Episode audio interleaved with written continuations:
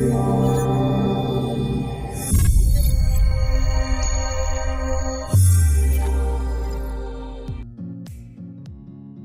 team. It's me, your old friend Rich Reninsland, host of Team Building Saves the World. And I'm thrilled to share that the fourth season of our podcast is here. Yeah. We will be talking about how to create an inclusive, productive, and unified workplace by focusing on the importance of building a positive company culture, effective communication, and corporate social responsibility. We'll be bringing together thought leaders from around the world to discuss variable strategies and tools that can help you and your team build a better work environment. So, whether you're a manager, an employee, entrepreneur, or job seeker, we're going to keep you up to date with fresh new perspectives on current topics.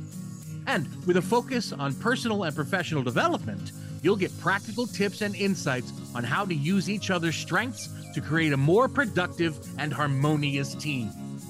So tune in on February 28th for the start of an incredible new season of Team Building Saves the World. I'll see you then, team.